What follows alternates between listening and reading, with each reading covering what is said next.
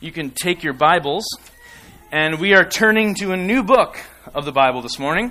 We finished our series in James last week. Dave had an excellent message on what it looks like to pray in response to all of the practicalities that we saw in that letter. And this morning we're starting a new series, and that series is called Mighty Mercy, and it's in the book of Jonah. So, you can turn with me to the Old Testament. Jonah is a minor prophet, and that doesn't mean Jonah is not important. It doesn't mean there's not theologically significant things happening in the book of Jonah.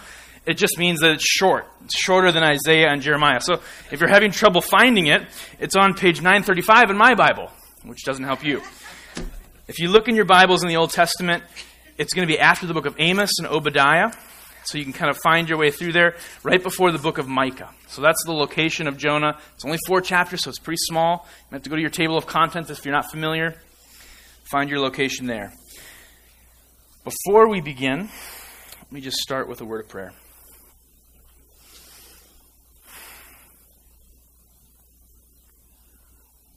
Father, we want to come to your word, and this morning we are looking at an old, ancient, gospel foreshadowing part of your word. And we want to hear from you. In the same way that Jonah heard from you. This word is inspired, it is inerrant, it carries the full authority of you, our sovereign God. And I pray, Lord, that you would make us attentive, that you would attune our hearts to the message of this book. Specifically, God, this morning, that you would help us to see the mighty nature of your mercy, the depths of your compassion. And with that, that we would see the mission that beats in your heart. The mission to glorify your name, to glorify the name of Jesus, by drawing together from every people and tribe and nation and tongue a people for your own possession to save them. And you have, God, an evangelistic, missionary heart. And we want to see that in the book of Jonah. So help us. Give us glimpses of your weighty mercy. Give us glimpses of the massive commitment you have to your mission and the calling you give to us as your people to take our place in that mission. Do all this for your glory and our joy. In the name of Jesus. Amen. Well, as I said, we're starting in Jonah, and as soon as I said Jonah, what was the first thing that came to mind? Big fish, a whale, right? Everyone's thinking big fish. If you're if you got young kids, you're probably maybe thinking of the Veggie Tales version or something like that. That's what people think of when they think of the book of Jonah. Kids love the story. Scholars are fascinated by the book. It's not an understatement to say this is a masterpiece of ancient literature. We can kind of have this chronological snobbery where we think like these, these people that lived way back when were just primitive and, and less intelligent. You read books like Jonah and you realize that is just arrogant. Jonah is beautiful. It's not an exaggeration to say it's a classic. It's one of those pieces of literature that's known far and wide. It's one of the most recognized stories one of the most recognized historical things ever penned. The author, who we're not sure who it is, brilliantly weaves satire and poetry and intentional structure and humor and hyperbole and irony all into this narrative. It's beautifully simple on the one hand. Kids love it, right? Put Case to bed. One of the stories he requests often. Tell me about Jonah, right? Usually he wants me to add some dragon that comes after the whale. A man disobeys God, he gets swallowed by a fish as punishment, and then he's forced to go and preach to a people he doesn't love. But like any classic, it also requires a longer gaze. More than one glance to glean the deep meaning of this text.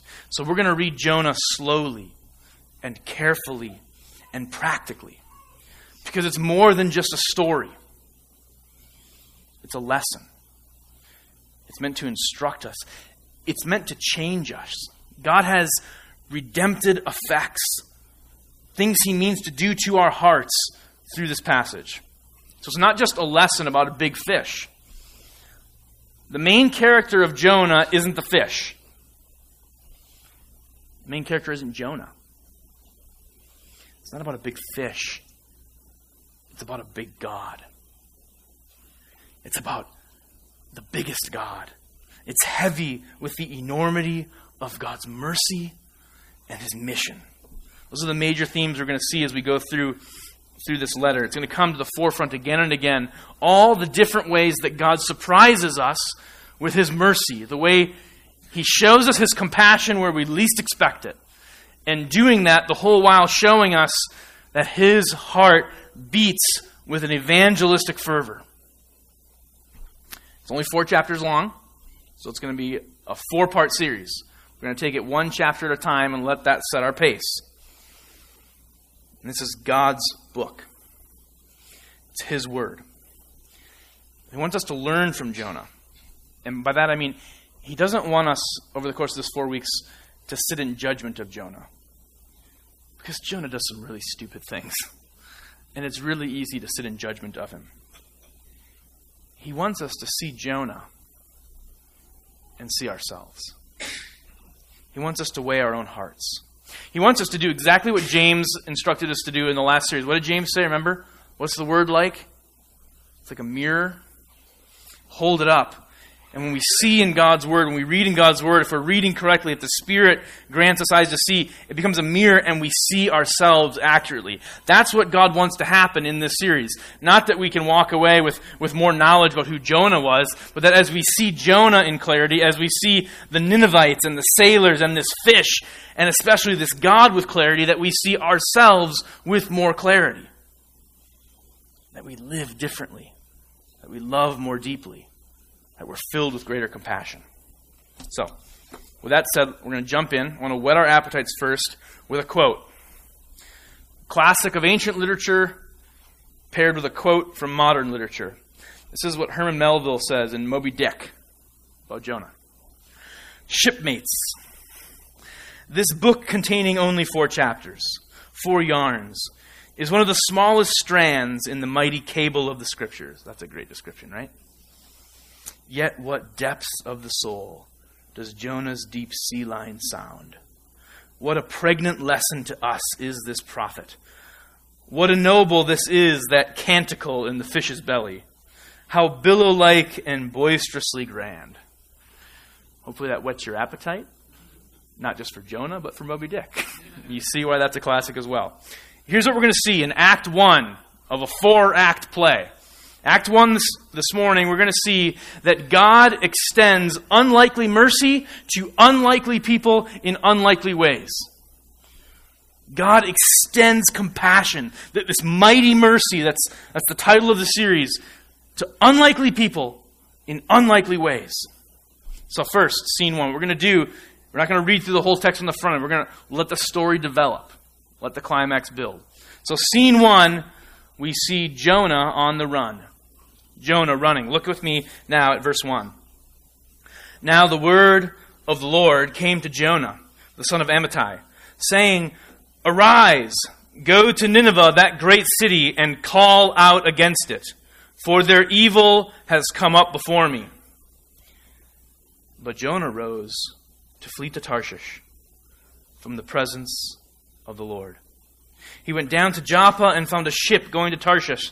So he paid the fare and went down into it to go with them to Tarshish, away from the presence of the Lord the author of the book immediately throws us into the action, doesn't he? There is like hardly any introduction. Immediately we see the divine calling placed upon Jonah. God's word has come to Jonah. And that, even in and of itself, the way it's structured, tells us a little bit about who Jonah is. Jonah is a prophet. He's one who receives revelation from God. But it's not just for himself. The reason a prophet receives that revelation is because he becomes a mouthpiece for God to a people that God sends him to speak for God, to speak out God's revelation to that people. Sometimes to encourage them, to encourage them, sometimes to remind them of the promises, sometimes to warn them, to call them to repent. Well, that's what's happening here. We don't have hardly any biographical information about who Jonah is, except for the fact that he's clearly a prophet and he's a son to Amittai. But that little bit actually shows us another portion of Scripture that mentions him. In 2 Kings 14, we also read about Jonah, the same Jonah. Matches up in terms of the time periods.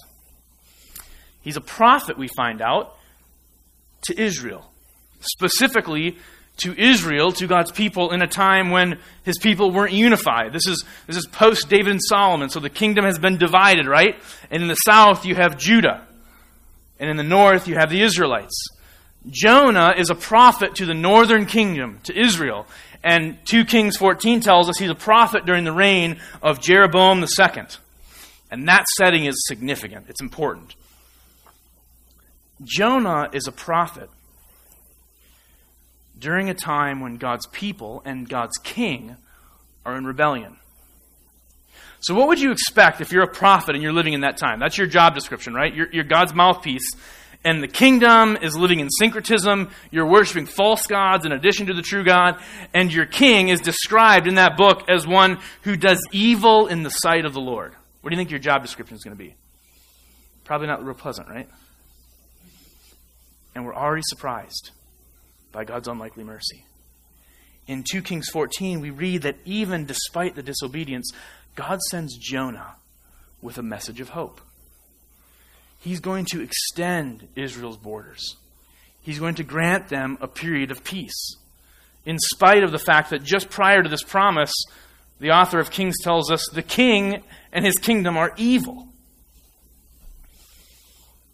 So, here in the 8th century BC, 700 odd years before Jesus arrives, Jonah gets the call, the sweet gig.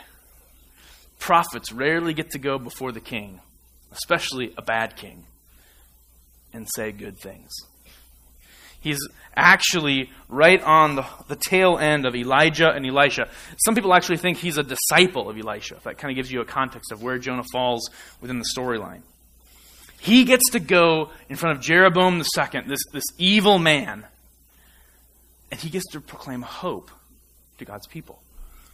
That never happens to the prophet. You, you read like Amos and, and Hosea. These guys, Hosea has to, has to marry an unfaithful woman to demonstrate the unfaithfulness of Israel. A heartbreaking calling.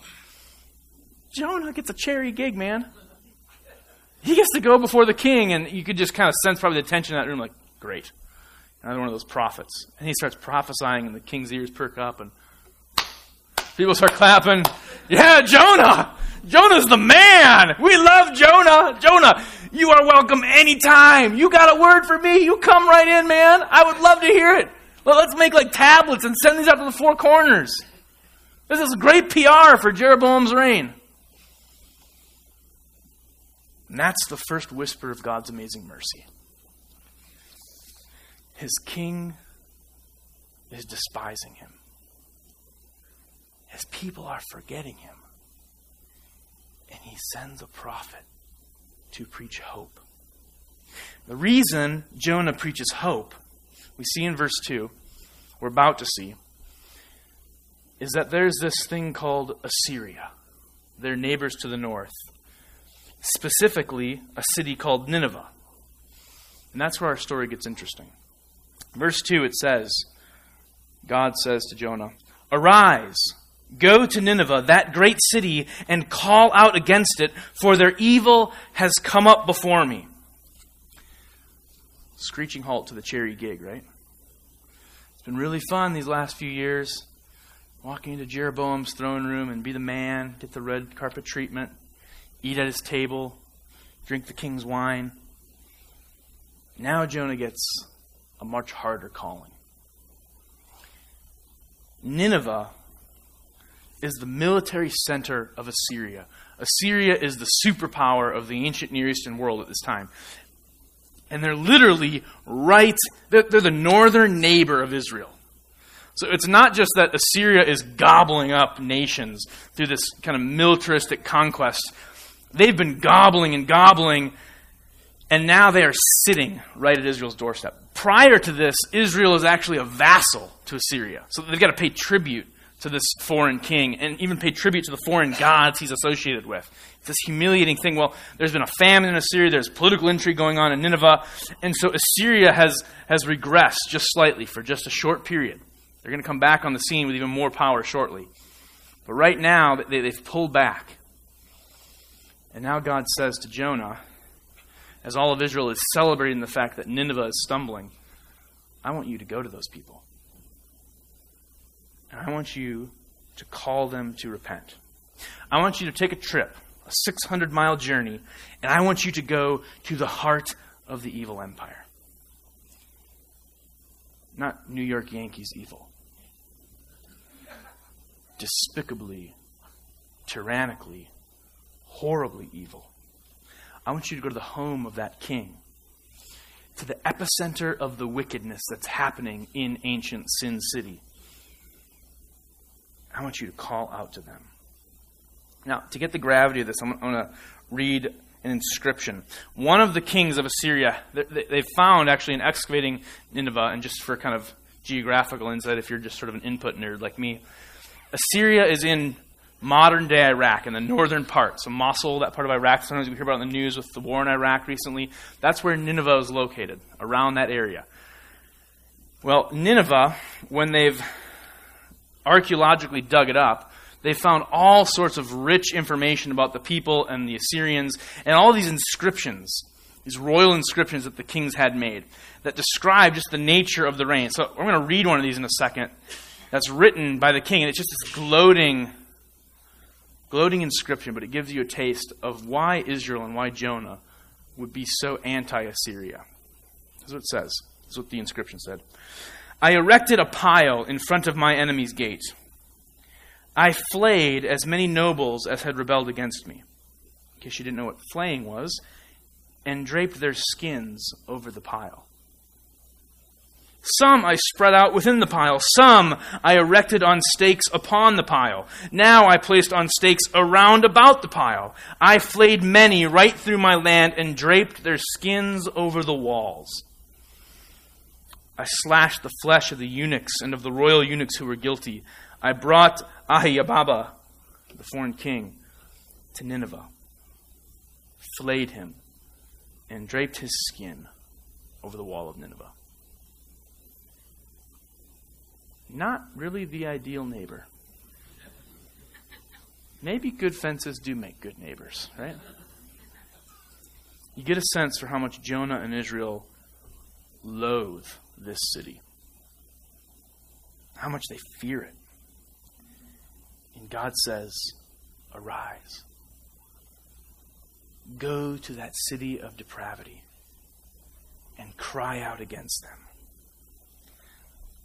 Now, if I'm honest, I have a hard time sharing the gospel with my barista. That's a pretty non threatening environment, right? So let's have a little empathy for Jonah and the fact that he's being called to go 600 miles. Does he even have a camel? I don't know. He's got to go 600 miles to this city in a hostile environment and declare before this powerful king who has a history of stripping people of their skin and tell him that a foreign God says his gods are wrong, this foreign God of a people who he's previously conquered, and this foreign God is saying, repent of your evil. That's a hard calling. And Jonah rejects it. He hears that calling. He realizes the sweet days of saying sweet things to the evil king of Israel are over. And instead of going to Nineveh, going east, he flees to Joppa. He goes west. And his rejection is multi layered. On the one hand, he knows it's hazardous, right? You're going to go in front of this guy and he skins people. You're going to go with oracles from another god. But he also knows, and we see later in chapter 4, Nineveh might repent. And there we see the duplicitous, depraved part of Jonah's heart. Jonah is xenophobic. He doesn't like other people. He doesn't like non Hebrews, non Israelites. He's ultra nationalistic. He's concerned about Israel's glory, much more than he is God's glory. So he hates Assyria. He wants them to be destroyed. And he loads the assignment because he knows God is merciful and God is forgiving. He loves his ethnic identity more than his religious identity. And so Jonah runs. It says specifically he hears the word of God and he turns and flees, which tells us part of what he's running from is God's word. He hears God's word and he turns and runs in the opposite direction. And if you're a prophet, what's your job? It's to listen to God's word and relay that word, right? So if you're running from God's word, what you're doing is running from your calling. It's running from exactly what God has gifted you and called you up to do. Well, Jonah rejects it. His goal is Tarshish. Now, it's not totally clear where Tarshish is. Most scholars, a lot of scholars, think it's probably somewhere in modern day Spain. So if you can imagine, he's rejecting going to Nineveh, to the desert, so he can go hang out in the Mediterranean. He goes west. He hightails it for Joppa. It's a port city on the eastern coast of the Mediterranean that's outside of Jewish control. So Jonah seems to think if I go to Joppa, I'll be outside of God's control. He hops a ship for Tarshish because, as the book tells us twice, Jonah thinks he can flee God's presence.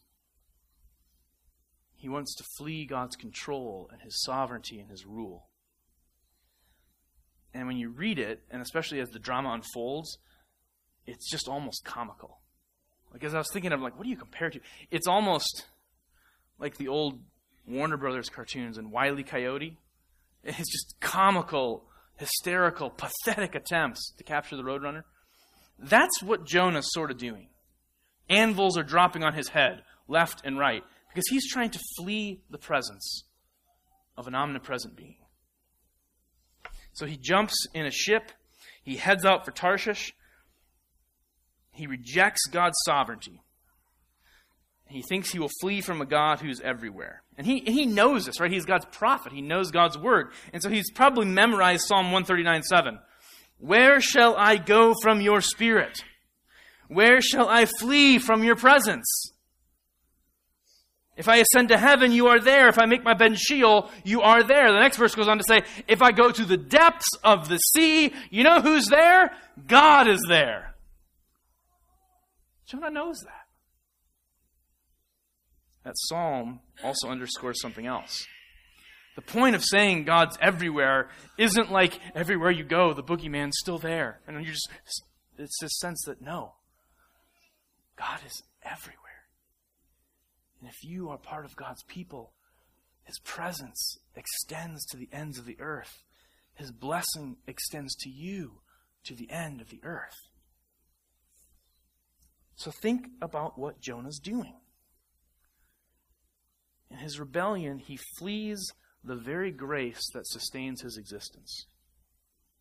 He's trying to flee because he so hates the Assyrians from a place of blessing to a place of judgment. That is utter stupidity. It's futile. It's completely irrational. It's the very definition of sin. God's sovereign mercy is at odds with Jonah's selfish desires. So Jonah does the opposite of what God instructs. You want a simple definition of sin? That's what it is. To do the opposite of God of what God's word commands. Jonah rebels. He defies God. He rejects God's path and God's plan. And that should hit close to home. Not a single one of us, I make an assumption here, but I'm pretty confident it's accurate, have ever been called to Nineveh. But we've all fled God's path. We've all turned a deaf ear to his word. We've all said, like Jonah, my way is better than God's way. We defy God's word at numerous points if we're honest with ourselves. And just like Jonah fleeing the presence of an omnipresent God, our sin is irrational, and our sin is futile, and our sin is defiant. We need to keep this in mind as we continue to watch Jonah. It's not look at him, it's gaze at myself in the mirror of Jonah. It's a correction and a reminder. Our hearts are prone in similar ways. God's word says, be generous, and we hold back. God's word says, be honest, be a truth teller, and we lie. Or we hold back the truth and convince ourselves it's not lying. God's word says, love your neighbor as yourself, and we struggle to love our spouse as ourself. God's word says, be compassionate, be merciful, be gracious, be forgiving, as I, your God, am these things. And we're more tempted towards anger, towards selfishness.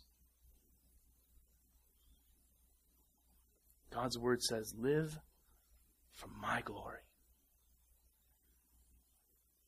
And we construct the plans of our lives to build our own glory. It's the end of scene one. Scene one Jonah is on the run. Scene two God starts his pursuit. Look at verse 4. But the Lord hurled a great wind upon the sea and there was a mighty tempest on the sea, so that the ship threatened to break up. Then the mariners were afraid, and they hurled the cargo that was in the ship into the sea to lighten it for them. But Jonah had gone down into the inner parts of the ship and lain down and was fast asleep. So the captain came to him and said, What do you mean, you sleeper? Arise, call out to your God. Perhaps the God will give a thought to us that we may not perish.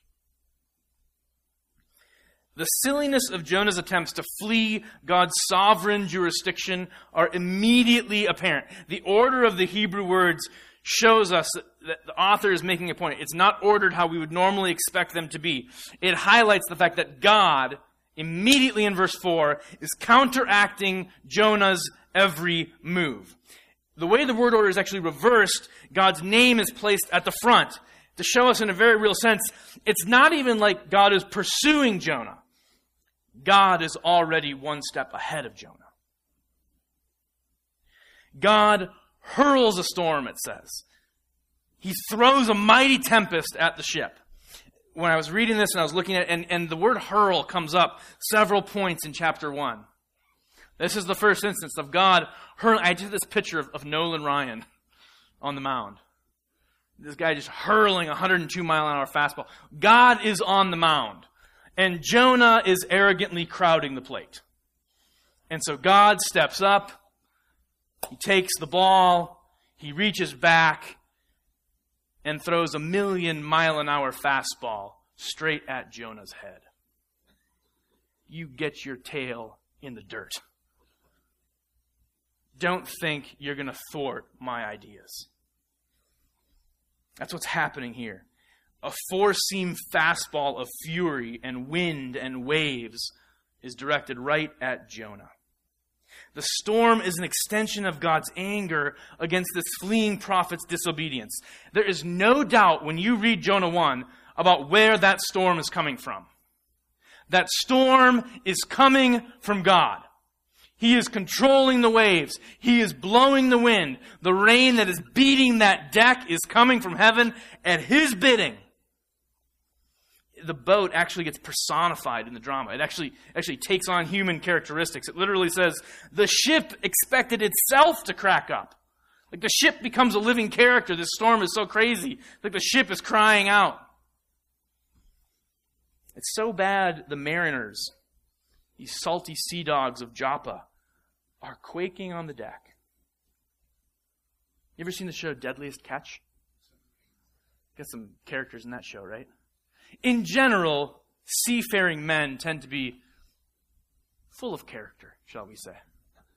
But you watch that show and you watch what these guys do in freezing cold water in the Bering Strait Sea with waves just tossing the deck. And I'm like, I wouldn't want to be on that boat, much less on the deck. And they're just going around business as usual, right?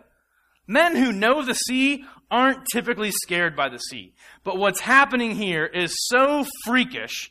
This fastball is coming so fast that these seasoned men of the sea are scared.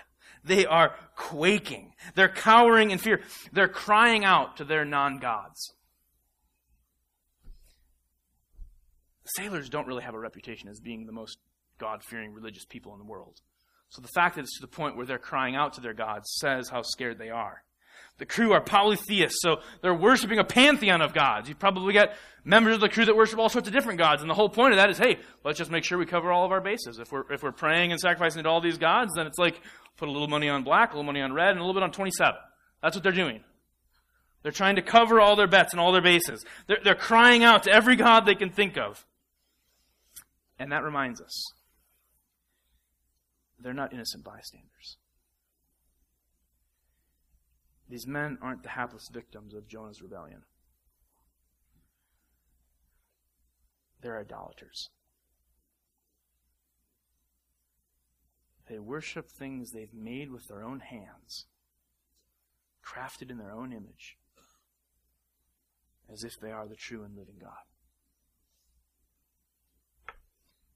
The storm gets so bad, they start chucking their cargo overboard. Now, it's not like they're throwing their Samsonite luggage overboard. Like that's not what's happening. They need to lighten the load so that they don't just sink immediately as the water is taken on. But the cargo they're throwing overboard, that's their livelihood. You, you can kind of picture it as if, if you're traveling in a boat and you had briefcases just full of $100 bills. And the storm gets so bad that you're taking those briefcases and throwing them overboard because you realize, I ain't taking this $10 million with me. If I go to the bottom of this, I'm dead. And so they're throwing their livelihood, they're throwing money over the edge. They are freaking out. And while the ship threatens to crack up and the sailors cry out, where's Jonah? Jonah is in the hull of the boat, fast asleep. The Septuagint adds commentary at this point. The Septuagint actually adds something that implies he's not just sleeping, he's snoring. Like he's in the bottom of the boat, sawing down logs. The storm's raging, and as it rages louder, Jonah snores all the more loudly. The waves start to rise. And the way the Hebrew's structured, it kind of seems to imply that's when he goes down. As the wind first starts to pick up, Jonah seems to have an inkling. I might be running from God's presence, but I also know who God is. So let's continue in the irrationality of my sin, and I'll go hide in the hull of the boat. The God who's everywhere, who sees everything, who controls the wind and is throwing a storm at us, if I go hide in the bottom of the boat and go to sleep, it'll be like it's not happening, right? So he goes into the bottom and descends into slumber. And it's not the first descent in the story, is it? The English picks up what's happening in the Hebrew in a really great way. The story tells us that Jonah went down to Joppa. It says he went down to the ship. It says he's gone down into the hold and he's gone down into a deep sleep. Joseph's slumber is a metaphor for the effects of his rebellion on his soul. He's going down. In his sin, he's found himself in ever deepening deception until the point that he is snoring so loudly he's oblivious to his own impending doom. John Owen gives an appropriate synopsis. The custom of sinning takes away the sense of it. The course of the world takes away the shame of it.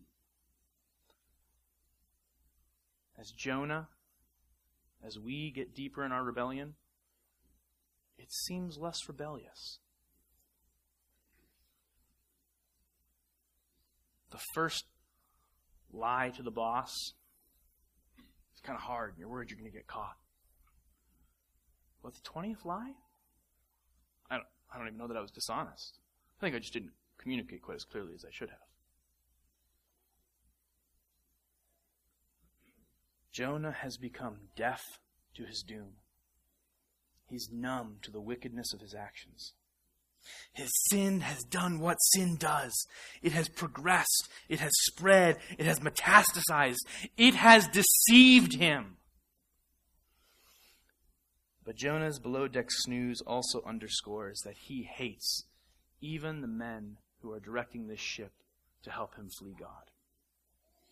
He won't go to Nineveh. And he won't even fraternize with these foreign sailors. He might be sleeping below decks, but they are below him. He sleeps while they fight for their lives. And the captain's frustration boils over when he finally finds Jonah. Can you just imagine, like, looking around, like, where's that dude we picked up in Joppa? Like, help him. Have him come and grab some lines. Pick up an oar. Where's he at? Find him. Sleeping in the hold. And essentially the captain says, What is the matter with you? What is your malfunction? Like, what is going on? We're, we're about to die, and you're sleeping down here, man. And he says something very poignant. He says, Arise! Call out to your God! How does the word of the Lord first come to Jonah? Arise! Go to Nineveh! I think God is speaking through this pagan captain. Arise, Jonah! I'm coming for you! Cry out to me! Recognize you are in trouble and it's at my hand! You will not flee my presence. You will not flee the borders of my sovereignty.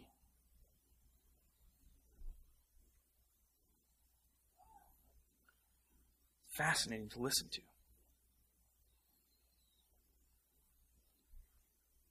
We see it, and it leads us into the climax. So Jonah has run, God has pursued, and now in the climax, we see through a series of events a great, unlikely, unexpected display of God's mercy. He relents. Follow from verse 7.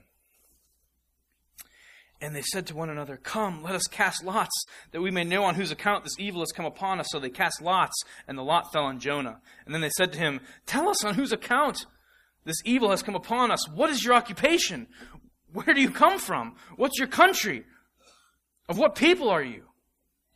And he said to them, I am a Hebrew, and I fear the Lord, the God of heaven, who made the sea and the dry land. Then the men were exceedingly afraid and said to him, What is this that you have done? For the men knew that he was fleeing from the presence of the Lord, because he had told them. So they cast lots, which in the ancient world is just a way that you kind of discern God's will people of Israel would do it at times as well. If God is sovereign over all things, he's sovereign over where the lot falls, right? They cast lots, the lot falls on Jonah. Where before, interestingly, the captain says, Arise, call out to your God. What does it say Jonah does when he says that? It doesn't say he does anything. He just kind of apparently is non responsive, still refusing to pray to his God. So they cast lots. Boom, it falls on Jonah. He realizes I'm caught red handed, and his response is a key passage in the book. He makes a creedal statement. He gives this very orthodox answer. But it's interesting how he does it. How does he start? He starts by saying, I'm a Hebrew. That's the way an Israelite would refer to themselves in the presence of foreigners. Get the sense of what's going on still in Jonah's heart? I am not like you. I am a Hebrew. It's fascinating. In the midst of his rebellion, he is fleeing from God, he's fleeing from his calling, he's fleeing from his identity, even as he sits there with these foreigners in the middle of a storm, and he still wants to make clear as much as I'm running from my God and running from my identity, I'm still not like you. And the order in the Hebrew draws all the attention to the Lord. Literally, it reads, The Lord the God of heaven I fear, who made the sea and the dry land. It's it's a loaded statement. He uses a literary device called a merism, where you take two opposites and you kind of compare them to show like the totality of your statement. So if somebody says, I am working day and night, what's their implication? I am working all the time. I am working around the clock. What's Jonah say? You know, I know who my God is? My God is the God of the sea and the dry land. Only my God is the creator and the ruler of all. Implication yeah, the lot landed on me, and this storm ain't random. The howling wind and the dark sea is the bidding of God, my God. And when they hear what Jonah says about his God, they become terrified. Literally, the author says this is a thing that Hebrew authors do a lot. They feared a great fear. Get the sense of how scared they are? What makes God so terrifying is that unlike their deities, they've got deities like there's like sea deities and like rain deities and land deities, but all those deities are conscripted to a certain area. That's a fertility deity. That fertility deity doesn't have anything to do with war. Jonah's deity, the true God, oversees it all. And they realize it. When they hear what's happened, their fear intensifies. Jonah's God has universal sovereignty and the power to exact justice and punishment wherever he chooses. And you can almost kind of picture them turning to the captain. Why did you let this idiot in our boat? What were you thinking? The response says it all. To Jonah, What have you done?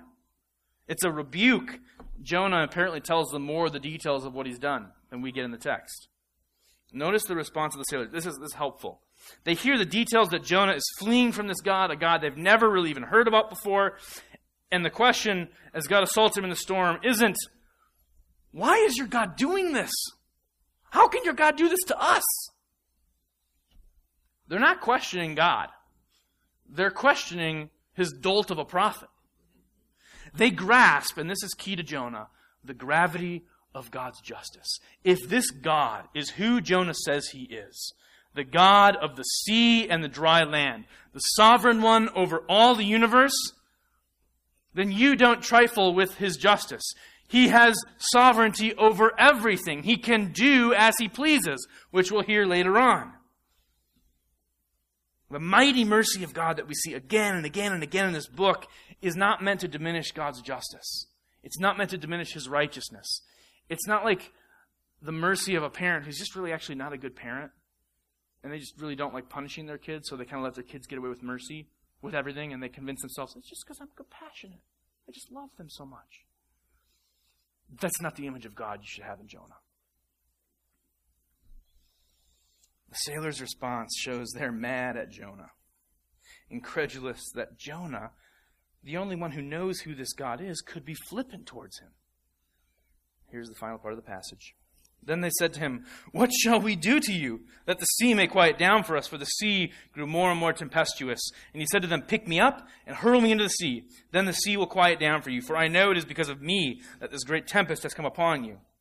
Nevertheless, the men rowed hard to get back to dry land, but they could not, for the sea grew more and more tempestuous against them. Therefore they called out to the Lord. O Lord, let us not perish for this man's life and lay not on us his innocent blood. For you, O Lord, have done as it pleased you. So they picked up Jonah and hurled him into the sea, and the sea ceased from its raging. Then the men feared the Lord exceedingly, and they offered a sacrifice to the Lord and made vows. The way the story goes, it's like God is testifying to the truth of Jonah's words.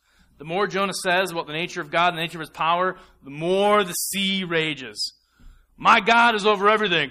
Boom, boom, you know I am. He's telling them, be afraid. Listen to the words of this prophet. He may be stupid, but my words are in his mouth. He's telling the truth right now. And it's pounding the boat.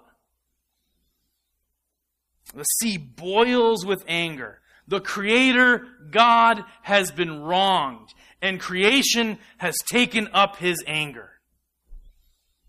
Jonah knows he's responsible. Tells him, throw me into the sea, you'll be okay. Jonah's been an arrogant jerk up to this point, right? Sleeping in the bottom of the boat, arrogantly telling him I'm a Hebrew, like you're not a Hebrew. This is my God. I'm wronged him. You're going to die because I've wronged him. At this point, if the guy says, just throw me in the water, wouldn't you be like, yeah, already planning on it? We didn't need your help with that, man. If you look over there, we've already set up the plank. There's going to be a swift kick in the butt to get you off of it. Instead, the sailors try to save Jonah's guilty neck. It's a remarkable contrast, isn't it? Jonah won't go to Nineveh to deliver God's word to a foreign people. And now he finds himself with a group of foreigners on the brink of destruction. And the ones who most closely resemble the mercy of God are the idol worshippers. But row as they might, their efforts are futile. It's a theme in the book. There's actually the way that the author uses the language in a certain verb form. Every time in the same verb form, humans do something, falls on its face. Doesn't work. Every time in the same verb form, God does something, success. Underscoring human efforts are futile if they go against the will of God. It happens here. They row and row and row with all their might. And they're confronted with God's own power. And when it happens, there's an amazing turn of events. For the first time in the story, the sailors cry out and they call God by his name. So they've been crying out before, right? Praying to fake gods that they've made up.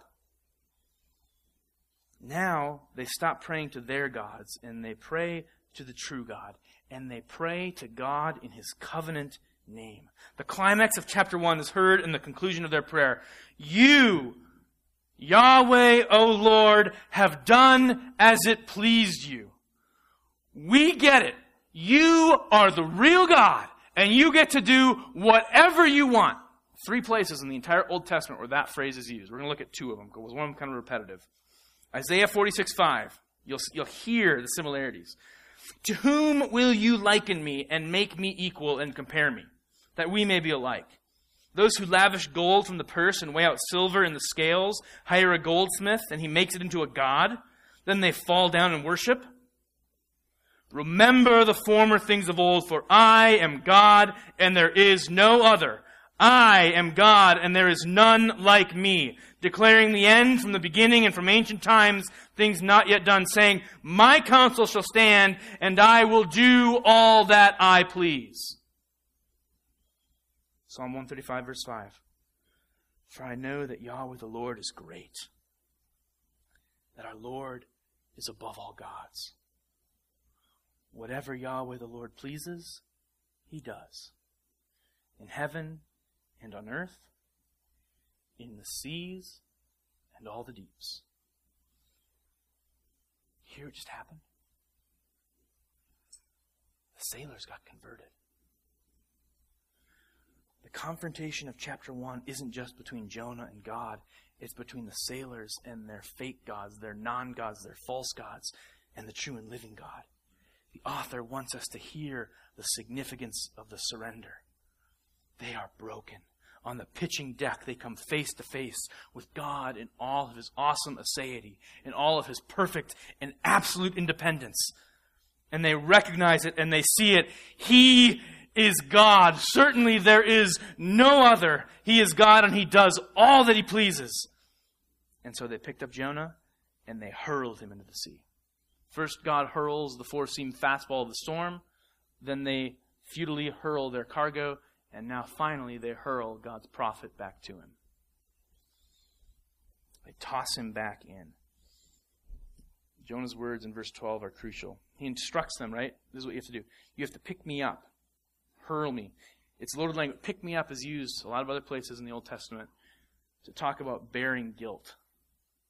Not just pick up, but like you bear it. Jonah sees himself as a sin offering human sacrifice for the lives of the sailors. So when he goes overboard, his sin guilt goes with him. Calvin actually calls Jonah's sacrifice expiation. Jonah becomes the scapegoat. Send the scapegoat out of the camp, and the sin leaves with it. Throw Jonah over the side, and the sin goes with him. And when it happens, the storm calms. Now, at this point, the sailors could be like, oh, off the hook. You see the genuineness of their conversion. They get rid of Jonah, and the sea calms down. They're good to go. They're not going to die. They could return to business as usual. They can pick up their lives. They can go back to Joppa. They can tell this crazy story. They can go make some more sacrifices to their old gods. Verse 16 says, Then, the storm is gone. The men feared Yahweh the Lord exceedingly. They feared a great fear again. And they offered a sacrifice, and they made vows. There's a progression of fear for the sailors. A great fear gives rise to an intense fear as the storm increases. They fear a great fear. As the waves come, that fear grows. When the waves stop, the fear doesn't cease. It doesn't disappear. It changes from a fear of terror to a fear of reverence and awe and worship. This is the true God. And his own prophet might not have worshipped him, but we will. The whole situation is ripe with irony. Jonah attempts to flee God's presence, and by fleeing God's presence, he unwittingly brings foreigners into relationship with him. To this point in the story, nothing has happened according to Jonah's plan, and everything has inescapably gone according to God's mission. God's pursuit of Jonah is in itself the very activity of mercy. The storm is a severe mercy from God. It's a reminder of the negative consequences of our sin. Not always, but sometimes, the hardship in life is of our own doing. If your marriage is broken, because you're committing adultery, you know why that brokenness is hitting you. If you're in debt, $25,000 up to your ears, you can't get out, you're losing your home, you know why you're losing the home.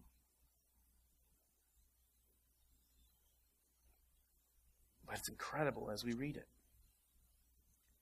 Even though it's a severe mercy, even though God is using the storm as a consequence of sin, the whole point of the storm is not to destroy Jonah, it's to turn him back.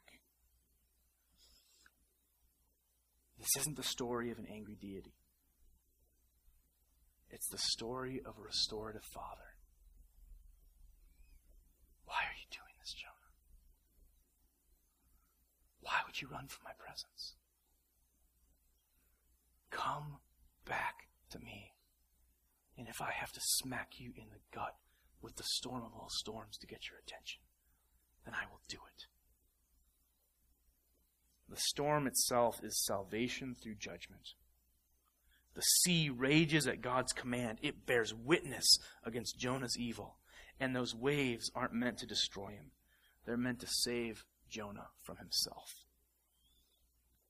And as a byproduct, in God's unsearchable wisdom, He designs it that those waves will also save a bunch of foreign sailors. There's no randomness to them being there. I love how Sinclair Ferguson puts it. He's got a book called Man Overboard on the book of Jonah. He says this the best subtitle for Jonah might be Evangelism and the Sovereignty of God, because it is those two biblical emphases which come to the fore throughout its pages. Jonah is forced to learn in his flight from God that God is sovereign. He rules over all things. He also learned that the pulse beat of God's heart has an evangelistic rhythm. He loves men and women and he will pursue them with his love in order to bring them to repentance and faith. Think about the nature of this conversion with the sailors. A cowardly prophet is proclaiming God's word to them. They know this guy is disobeying God's own word to him. So you want to talk about a time when your witness is totally out of step with your life? It's Jonah, right? You should be holy. Aren't you an alcoholic? Well, yeah, but I mean, God really values it. That's what's happening here. And they still hear it, and God still uses it to pierce their hearts.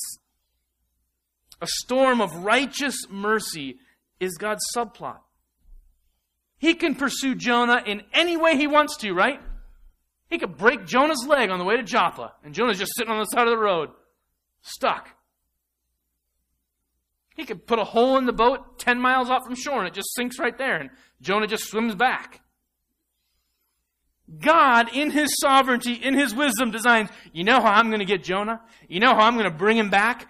I'm going to hurl the mother of all storms because I know all those foreign sailors, they worship gods of the sea. And when I hurl this storm, they will see and they will know and they will break and they will worship. The mercy is thick. Jonah's anti missionary flight from Nineveh ironically results in the conversion of non Israelites. The gospel is in Jonah. He goes over the side of the boat as a sacrifice for sin. Jonah whispers about the coming of Jesus. This brief plot echoes the great story of the Bible. Jonah goes overboard, but can Jonah actually take away sin? No, he's guilty. And he's going overboard, and it's not like these sailors are innocent. They've just been praying to the wrong God at the start of the story, right? This happens, all of this, to echo and, to echo and preview and prepare us for the way of Jesus. God relents and forgives the sailor. He pursues a runaway prophet. He extends unexpected mercy in this verse, in this passage, solely because Jesus is superior to Jonah. Compare Jonah the prophet to Jesus the prophet. Jonah flees his hard calling. Jesus embraces it. Jonah refuses to leave his sweet setup in the throne room of Jeroboam II to go to the throne room of a pagan king. Jesus leaves the glory of the right hand of the Father. Jonah doesn't want to go to the depravity of Nineveh, Sin City. And the Son of God comes down into the muck of earth, the sinless one into the birthplace of sin. Jonah's behavior in the storm is strangely similar and shockingly dissimilar from Jesus in another storm we read about, right? The storm comes and they're both sleeping in the bottom of a boat. You ever think about that? They're both sleeping in the bottom of a boat while a storm's crashing and everybody else on the boat is freaked out. But Jonah slept the slumber of a man deep in sin that couldn't hear the mortal danger of the storm. Jesus slept the slumber of a man so deep in faith that God was in control of every wave that he doesn't stir. Jonah sleeps because he's fled God's will. Jesus sleeps because he is completely at peace with the Father's will. Jonah goes to his death, and he's a prophet. He's being sent to Nineveh to do what? Cry out against them, and he knows, he says in verse 4, if I do it, they're going to repent. He's a prophet. He knows. You know what happens when God comes against you in judgment? You repent. You admit you are wrong. You turn back. There's probably still going to be some consequences, but God is a forgiving God. He's merciful. He's gracious. He's mighty in extending compassion and forgiveness in ways we're not. Jonah knows that. When the storm is raging, does he say, You know what we got to do, guys? We got to pray and repent. No. Throw me over the side. I'd rather die in the sea to stop this storm than actually admit to God that I hate unbelievers and I hate foreigners. On the other hand, Jesus goes to his death, unable to repent for a far different reason. There's nothing to repent of. He goes because, unlike Jonah, he perfectly resembles the Father's compassionate mercy for people still in darkness. Jonah wants to die as a last ditch attempt to assure that Nineveh never hears the good news. You know what happens when Jesus dies? His death purchases repentance. His blood is the power of God to purchase regeneration and conversion and belief and faith for God's people. I have done nothing wrong. And I will be crushed as the innocent one to make the guilty partakers of my glory. Every single expression of God's mighty mercy in this story in chapter 1 and from this point forward is anchored in Jesus. Jonah's sacrifice only matters because God views it through the lens of Christ's more perfect sacrifice. God sends a storm of mercy leading to repentance, and not wrath leading to destruction. Only because there will be a day when Jesus hangs on a cross and propitiates, absorbs and deflects God's wrath. It's Jesus' death that actually purchases the repentance of those sailors. Jonah dies in spite of it. So you go forward, listen, see. We're about to see it immediately next week. The foreshadows of the gospel are all over Jonah. God's mighty mercy, extending blessing when he should extend destruction, only makes sense because Jesus is a better Jonah. Would you bow your heads?